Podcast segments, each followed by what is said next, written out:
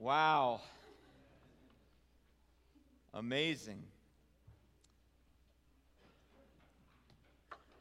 I can't think of a better reality to unite around than what we just sung. Amen? Amen. Oh my goodness. He is worthy. How beautiful. Thank you, team, for leading us, uh, unifying us around those powerful, magnificent truths uh, that we can acknowledge and remember and remind ourselves of on a daily basis. We have one more week together in scripture memory from the Gospel of Mark, and uh, it won't be too much longer before we are breaking over and uh, starting the Gospel of Mark together. Uh, so why don't we go ahead and recite Mark chapter eight for one final time. Then Jesus called the crowd along with his disciples and said to them, "If anyone wants to become my follower, he must deny himself, take up his cross, and follow me." Mark eight thirty-four. Thank you.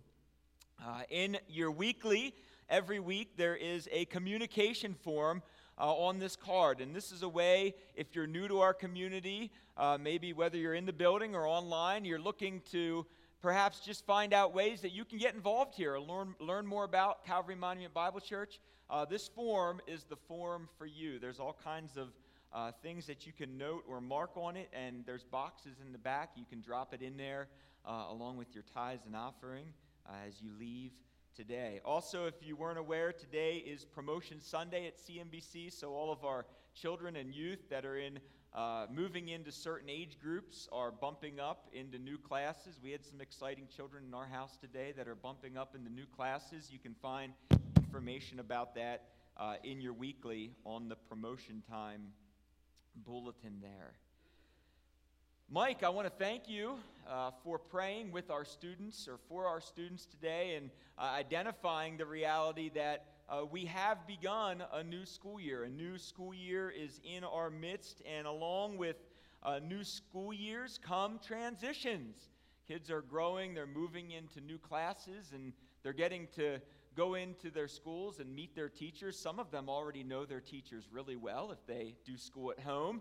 Others are meeting their teachers for the first time, and it's an exciting time of year. Our one of our children went to uh, meet his teacher at elementary school this week, and she said, "Are you excited for school to start?" And he looked at her and he said, "No, no."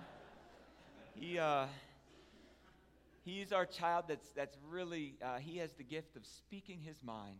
Uh, You know, we, we uh, oftentimes in these transitions can get a, a bit confused, and it can be a little awkward, like when your child tells his teacher uh, that he's not looking forward uh, to the school year starting. This is the same child who uh, just a few weeks ago during football camp brought uh, lunch one day, and we were sharing lunch together with the whole team, and he had packed his lunch, and he uh, came to the table, and he sat his lunchbox down right next to our head football coach. Now our head football coach, he he happens to be a, a pretty uh, intimidating individual, and, and our child sat down right next to him, and he opened up his lunchbox, and our coach looked over at him, was looking at the food, and he looked at the coach, and he said, "Quit looking at my food." Yeah. Where do we go from here? We're working. We're working on it. We're working on it.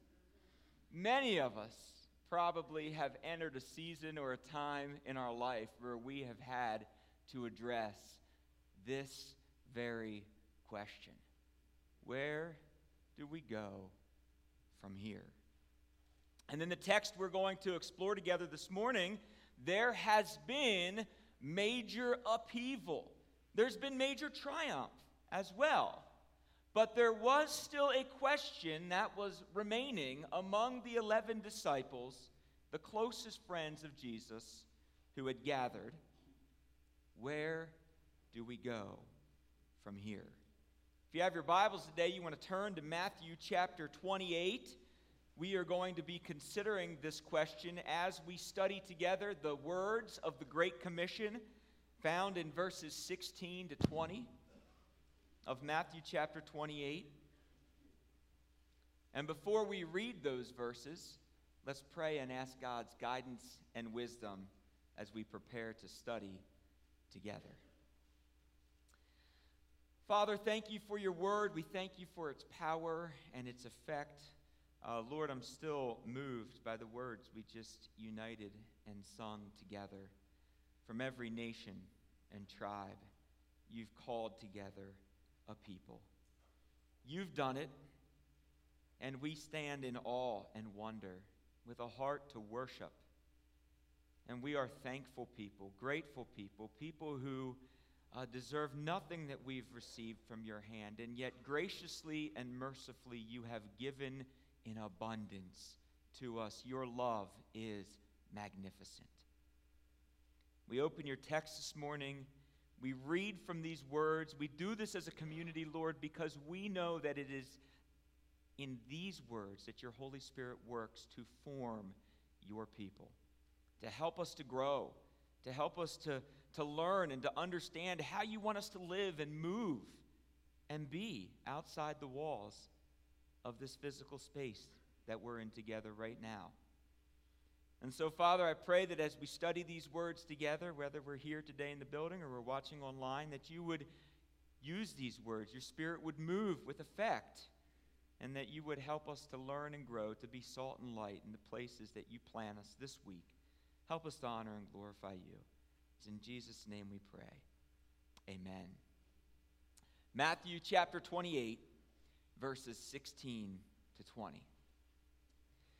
Now the eleven disciples went to Galilee, to the mountain to which Jesus had directed them.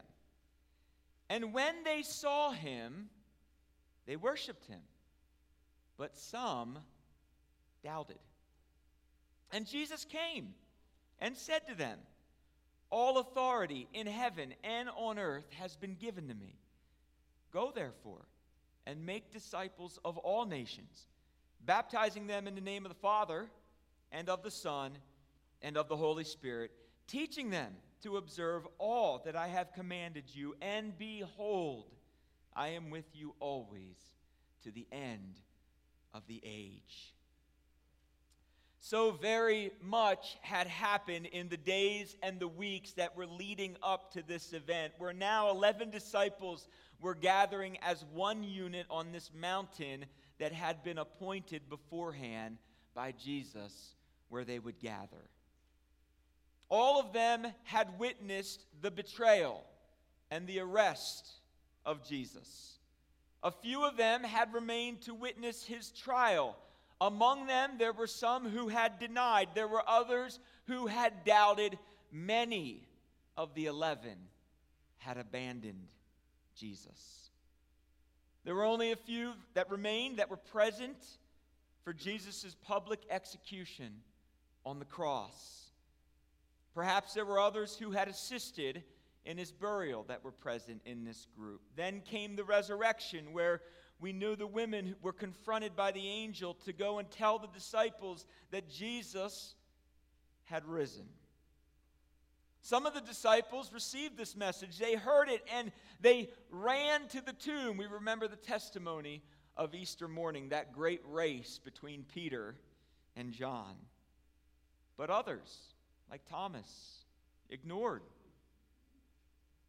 Wishful thinking continued in doubt.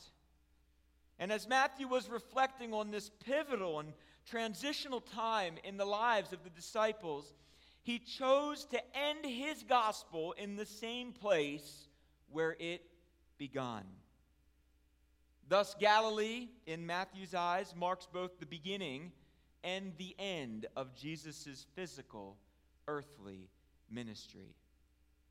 Friends, the upheavals, the disturbances in our lives are filled with myriads of responses, emotions, and dispositions. In the minds of the disciples, the death of Jesus had to feel like the end of adventurous, ooh, even if tumultuous, three-year window of ministry. And yet, this finality was dissipating upon the hope that Messiah had indeed been resurrected from the dead. Perhaps there was something more. And if Jesus was resurrected and walking among them alive, well then, what did he have in store for the disciples who remained? And here at the end of Matthew's gospel, we come in direct contact with the resurrected Messiah and the message that he had prepared for his anxious disciples. Matthew reveals the condition of the group. If you look at verse seventeen, it says, "When they had saw him, they worshiped him, but some doubted." Clear and concise. The resurrection of Jesus and his appearance before the eleven disciples created at least two responses: the response of worship and the response of doubt. Still today, friends, the resurrected Jesus produces these same responses. Some of us, most of us, I pray, who are gathered here today or watching online, desire to and remain in worship of our resurrected Lord. And then there are others among us, perhaps within our families, extended communities, who doubt the veracity of the resurrection and his ongoing presence with us. And friends, it's important that we remember how we respond and relate to the resurrected Messiah is of eternal consequence.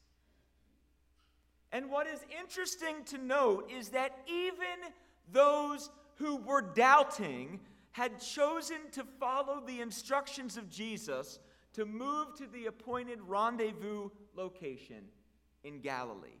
Even those who doubted had listened. There was enough curiosity to compel them to come and see for themselves.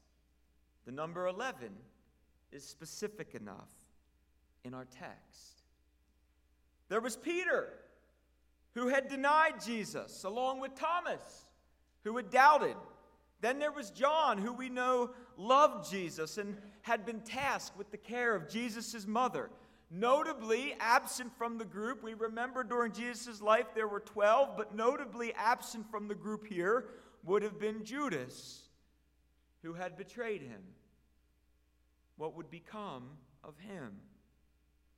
And all at once, in the same huddle, we have some who needed restoration, others who needed convincing, and some who were just marveling in worship, in awe and wonder of God.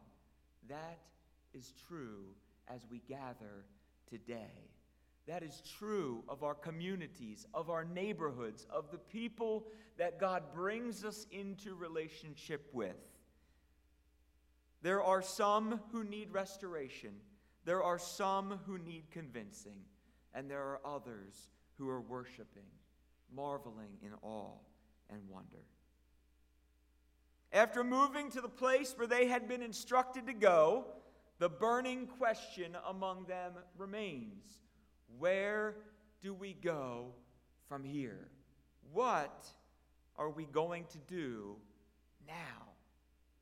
It is a question that Jesus is soon going to settle by reiterating the authority that had been given to him and then establishing a common mission for all of his disciples to unite around.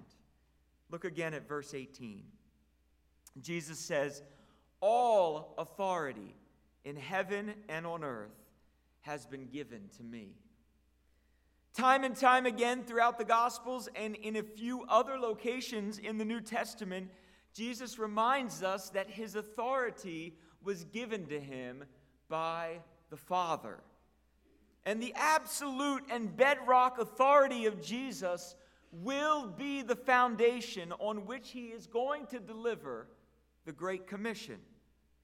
As Jesus has been resurrected and as he's ascended to the Father, his authority on heaven and on earth is being realized as his disciples continue to carry on his work as we are equipped and empowered by our helper, the Holy Spirit. We sung about the Holy Spirit this morning, the one who is still here helping us today. Jesus not only makes the authoritative claim that he will build his church and the gates of Hades shall not prevail against it, but he has all authority and all ability to make this claim a reality here on earth. And so today, friends, we can have full confidence that the question that Jesus will answer regarding where we will go from here is an answer that's grounded in full authority of the divine. And the question of authority is important in part because boundaries have been and will continue to be broken as the gospel is spread and begins to have effect. This news that the disciples had been given, it was a message from old. It was one that was first given to the Jews. It's breaking out of old wineskins and pouring into a world of new potential and opportunity. Hope, life, new birth, a right relationship with God through Jesus was and is available to any and all who would believe. And the authority of Jesus is, is not historically limited like that of the political leaders of his day. It wasn't limited by birth, tradition, or heritage as that of the religious leaders, nor is it limited or controlled by natural or physical forces. Jesus has authority over everything. Amen? That includes Satan.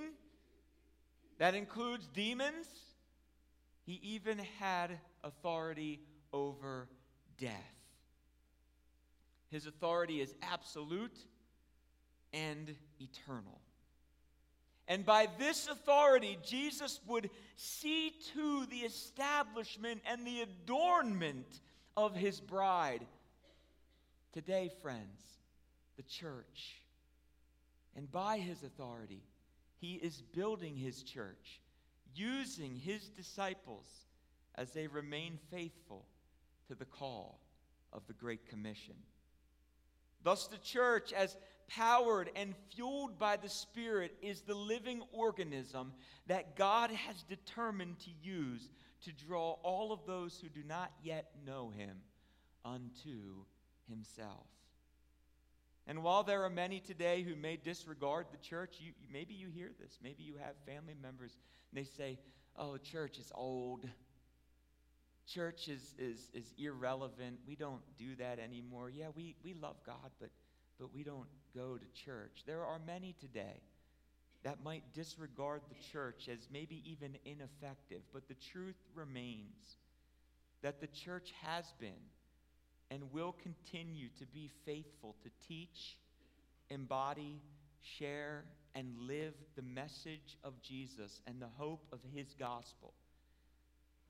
That we will be, because of Jesus, alive and relevant until he returns.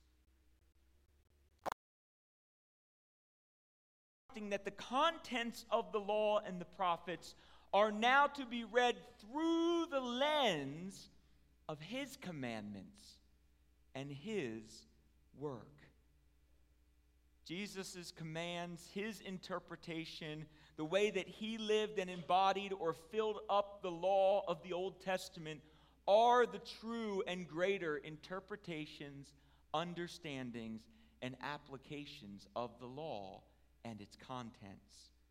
The church would be built on the cornerstone of Christ, not on the law and the prophets. It would be built on the cornerstone of Christ, his person, his commands, his work. Fair question. That might follow that. It might follow this admonition to teach everything that he had commanded, we might ask, what is it that Jesus commands? It's a good question, right? What did Jesus actually command? And I would add that answering this question comes with a caveat. The caveat is that in answering this question, we don't become guilty of the sins of the religious leaders of the Gospels. The religious leaders, in their attempt to understand, interpret, and apply the commands of the law, burdened and weighed down the people to the point of despair. Jesus came and he said, my yoke is what? Easy. And my burden is what? Light. Jesus took then all of the six hundred some, I think it was around six hundred thirty-two laws, and he summed them up in two commands. You remember this interaction? The Pharisees heard that he had silenced the Sadducees. They assembled together, and one of them, an expert in religious law, asked Jesus a question to test him. In verse thirty-six, Teacher, which commandment in the law is the greatest? And Jesus said to him, love the Lord your God with all your heart, with all your soul, with all your mind. This is the first and greatest commandment. The second is like it, love your neighbor as yourself. All of the law and the prophets depend on these two commands. In all the Gospels, Jesus delivered what could be interpreted. If you went through each of the four Gospels, you might find forty-nine different commands, or around forty-nine different commands that, as given by Jesus. But there remain only two that he prioritized as greatest: love of God and love of neighbor. They are the commands that we look through as we seek to apply the other commands that he gave. The question that resolves the other commands that Jesus gives is, how does Jesus anticipate that loving God and loving others is going to look in the lives of his disciples? And it's out of that question that he gives, and we see how to apply the other commands that we read. The greatest thing that we can teach others after they have believed and received Jesus, identifying as one of his disciples, is how we are to love. And this is what Jesus spent his time on earth doing.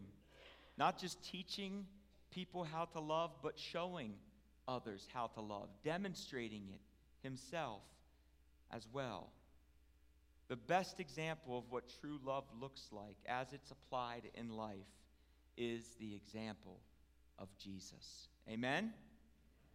Jesus teaches us how to love. Amen? Amen? Amen. He is. You know, the world has many different ways that they're going to define love. You go into the world, you can find a thousand different definitions of love. Singers singing about it, writers writing about it, poets writing poems about it, historians trying to understand and interpret it. You can buy volumes of books on love, but the single greatest volume on love that we have in the world is the Bible. The example, the testimony of Jesus. The practice and the application of the Great Commission flows out of the lives of disciples who are seeking to live out and fulfill the Great Command. Friends, as a father, I can't think of a better thing or a more valuable thing in this world than to call my children to belief in Jesus, and then to tell them to look at Jesus and to learn from Jesus as an example of how to love and how to live in this world. And I'm thankful that the whole of Scriptures is filled up with this example of love. It's both a privilege and a humbling reality that Jesus is sharing this authority with his disciples as he's telling them, calling them, commissioning them to go into all the world, to make disciples, to baptize, and to teach them his commands. And you know, as we gather today, it happens to be a fourth Sunday at C M B C. And one of the practices, one of the activities that we've designated or set apart for fourth Sundays uh, is to encourage, to support the task of disciple making in this world. It is important. And it's important that, that though all of us as disciples can apply the spirit of the Great Commission in our daily lives, we have to distinguish and remember that there are others among us who we support and partner with who've been called to practice this and live it as their calling and profession. These are our global partners. And at C M B C, we have many, both here in the States and spread throughout the globe. We want to honor their work and understand it's different from the work as disciples that we've been given. To them, this Great Commission is their calling. It's their profession. It's how they make their livelihood, sharing, spreading the hope of the good news. Their work is a testimony to Jesus' faithfulness to continue to build his church, and they are faithfully, actively doing this work throughout the globe, some even right here in Lancaster County. And so, on these Sundays, we gather and we we celebrate them. We hear from them. In fact, later in the service, we're going to hear from Laura. I'm so excited to hear what God's been doing as she's been working here with uh, migrant and refugee populations right here in Lancaster County. But one other way that we also try to grow our awareness as a community is you might have noticed this blue sheet in your bulletin today. And we put this in on the fourth Sunday of every month, on the Sunday that we support our global partnerships, and it has the name of many of our global workers or initials on it. And under each one, it has many different ways that we can participate in global ministry at C M B C by upholding each of the people on the sheet in prayer. I would encourage you, put this on your refrigerator. Put it someplace visible in your home. What a great witnessing and evangelism tool to friends that you invite into your house, by the way. What's that sheet on your refrigerator? That blue sheet with all those names on it. What is that? Well, I'm part of a community that, that believes that Jesus is doing great work throughout the world, and, and he's brought these global partners to us, and they're involved in sharing his hope, the hope of the gospel with other people, and, and we support them in our community strategically, and we empower them, and we partner with them, and we send some, and they encourage us when they bring testimony back, and we hear about the light and the hope of the gospel going to these different places in the world. Many of you here, I know personally, receive newsletters from global partners that you might support that are communicating you about, with you about the work that they're doing overseas. It's been an encouraging new development with technology in the past year or so. On Wednesday evenings at our prayer meetings, we've been able to have global partners live streamed into prayer meeting from Ghana, from Costa Rica, Nepal, Haiti. It's been amazing. We've had global partners from all over the world tune in and share on, on Wednesday evenings with our community that gathers to pray. What a beautiful way to keep in touch with and encourage and support one another. Our global ministries team continues to meet monthly, and in their meetings, they always open with prayer as they discuss strategic support of our partners. More opportunities that we pers- can pursue an initiative. Recently, something exciting to announce this morning to you, congregation. Recently, we've been able to add a new global partnership to our network of partnerships as we've partnered with a family that's with O M F. We're so excited about what God's doing uh, in the work that, that they're doing. And we have an annual conference that's held here at C M B C, and that's, again, to grow our awareness on the up-to-date and, and learning about the ever-changing and advancing global trends in the work of missions. Friends, this is just one way that we encourage and support the global partners that God has brought and has raised up here in our community at C M B C. None of it is possible without your participation through praying, through giving, and through actively commu- or contributing in the volunteering of your time and energies towards the support of our partnerships. And the thought occurred to me, and Mike, this was a this was a thing of the Lord. I, there you are, Mike. Today, you prayed for Emmanuel. He's in my notes today. And that, that it's so incredible, because the thought occurred to me this week. Here we support Emmanuel. Emmanuel is serving in Ghana. And Emmanuel, one of the One of the things that he is doing in Ghana, among many others, you know Emmanuel, he keeps very busy, is he is training up ministry leaders in Ghana to plant churches, to share the gospel, and to see others come to saving relationship with Jesus Christ. And you know, C M B C, we have a part of that ministry. Isn't that something that provokes joy? It does for me. Every time we hear update. And the same is true with our gospel partners in Germany and in the Middle East and in South America and Asia and other locations around the world, here in Lancaster even. We share in their work. Not always can we be physically present, but rather through faithful partnership, prayer, and generosity. These workers are our partners. They're women and men who have been called as professionals into the work of the Great Commission. It is an honor and it is a privilege to get to partner with them, whether here or abroad. And friends, one of, one of the coolest things about Calvary Monument Bible Church, this is, can we just celebrate the work that God does in our community here? Because this is pretty incredible. When you look at the list of global partners that we support, do you know how many of them were trained up right in this building? You know how many of them participated in ministries like Awana and youth group here? You know how many of them come back and they say, Herb Fisher was my youth leader. Or Dave. Pastor, Pastor Bob was my pastor. And you talk about faithfully showing up every single week and wondering if the work that you do in ministry has effect. I talked to one of our volunteers today uh, who partners with our Awana ministry. Tonight's Awana kickoff. How awesome is that going to be, right? Super fun.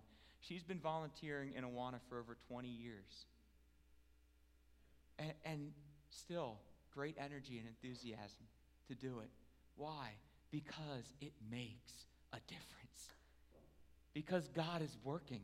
God is raising up workers even now. And we never know what child in a ministry right now at C M B C, twenty years down the road from now, is going to be planning a church or starting a seminary or starting a nonprofit ministry like Hope International or something like that, that's going to impact parts of the globe all over. Just never know. It's amazing. What an honor, what a privilege, what a way that we can be part today of these ministries, encouraging, praying, supporting our global workers. These are tangible and practical ways, vital ways that you today, church, congregation, that we can participate in the mission and vision of our congregation here at C M B C. And though we commit to this work both corporately and individually, when we consider the scope of it, we may feel a bit overwhelmed. I guarantee you there's times that Laura feels overwhelmed. I guarantee you there's times that Matt feels overwhelmed, that Emmanuel in Ghana feels overwhelmed, that Jeff and Ann feel overwhelmed, that Mindy feels overwhelmed. Absolutely, this is understandable. It's a task that's unfinished, and it's a task that is global. And I am certain that Jesus' first disciples, as they gathered here, they had to feel that same weight. Go into all the world. It's a big world, Jesus. Are we going to do this? And that's why we're encouraged by the way that Jesus ends the Great Commission, right? Isn't it beautiful? Look at the end of verse twenty. We don't do this work alone. And we can be encouraged that our global partners are not doing this work alone. Look at what Jesus says. And remember, I am with you. You always, to the end of the age. We are not alone. We serve the God of abundance.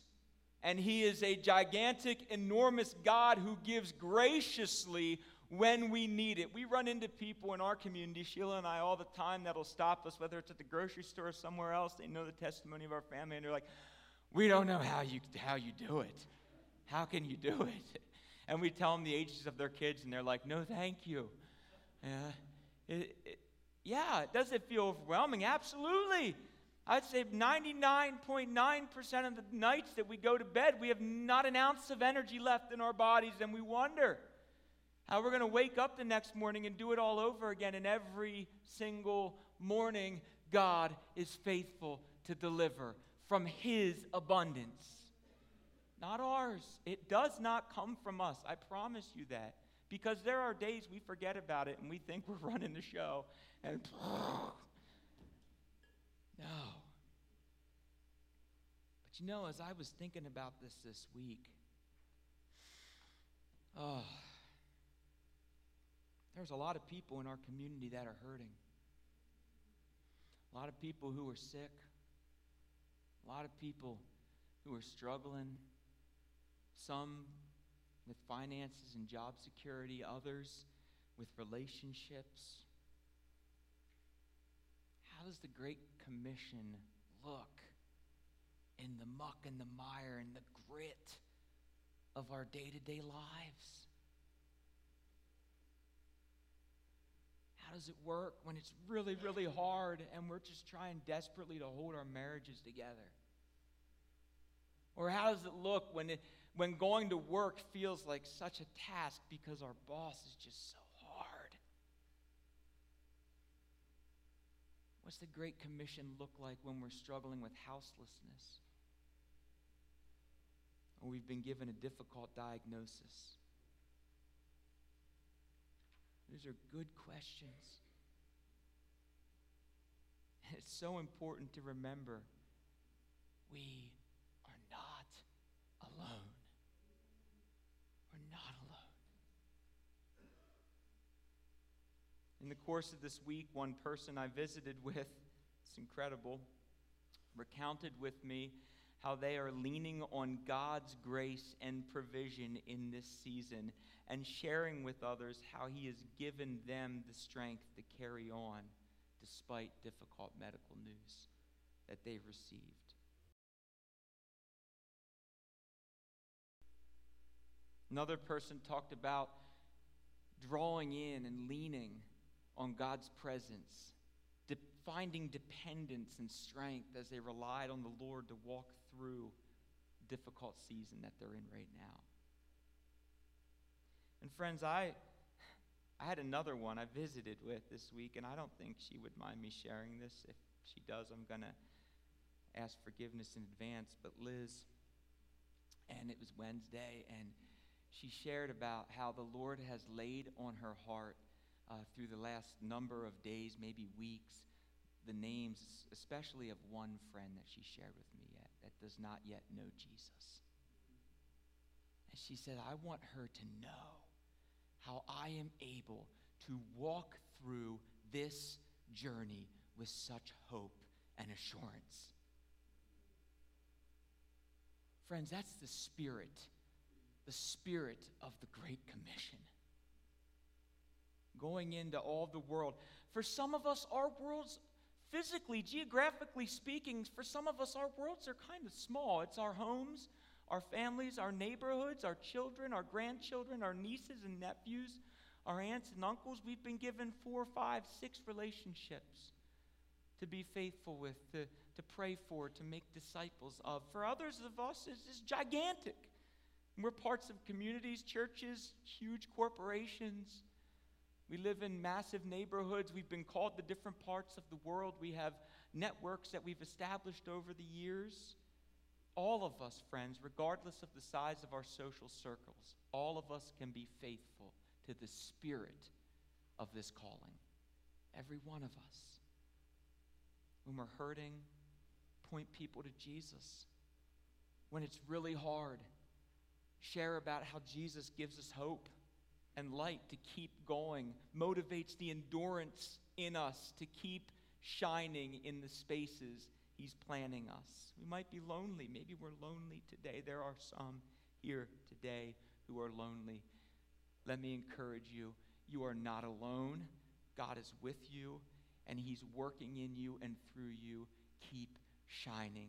Keep taking the next step, and watch what he does in the lives of your children and grandchildren and neighbors and co-workers. You never know how God might be using your faithfulness to share and to shine for him, to draw another person to himself.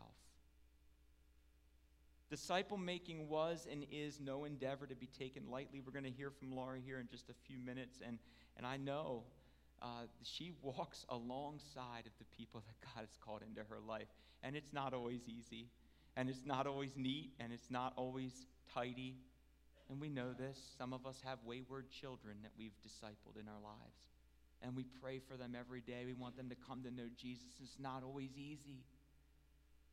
But we're faithful to pray. We're faithful to share when we get the opportunity to fulfill the spirit of the Great Commission, to see God use us to draw people to himself, to make disciples of all nations.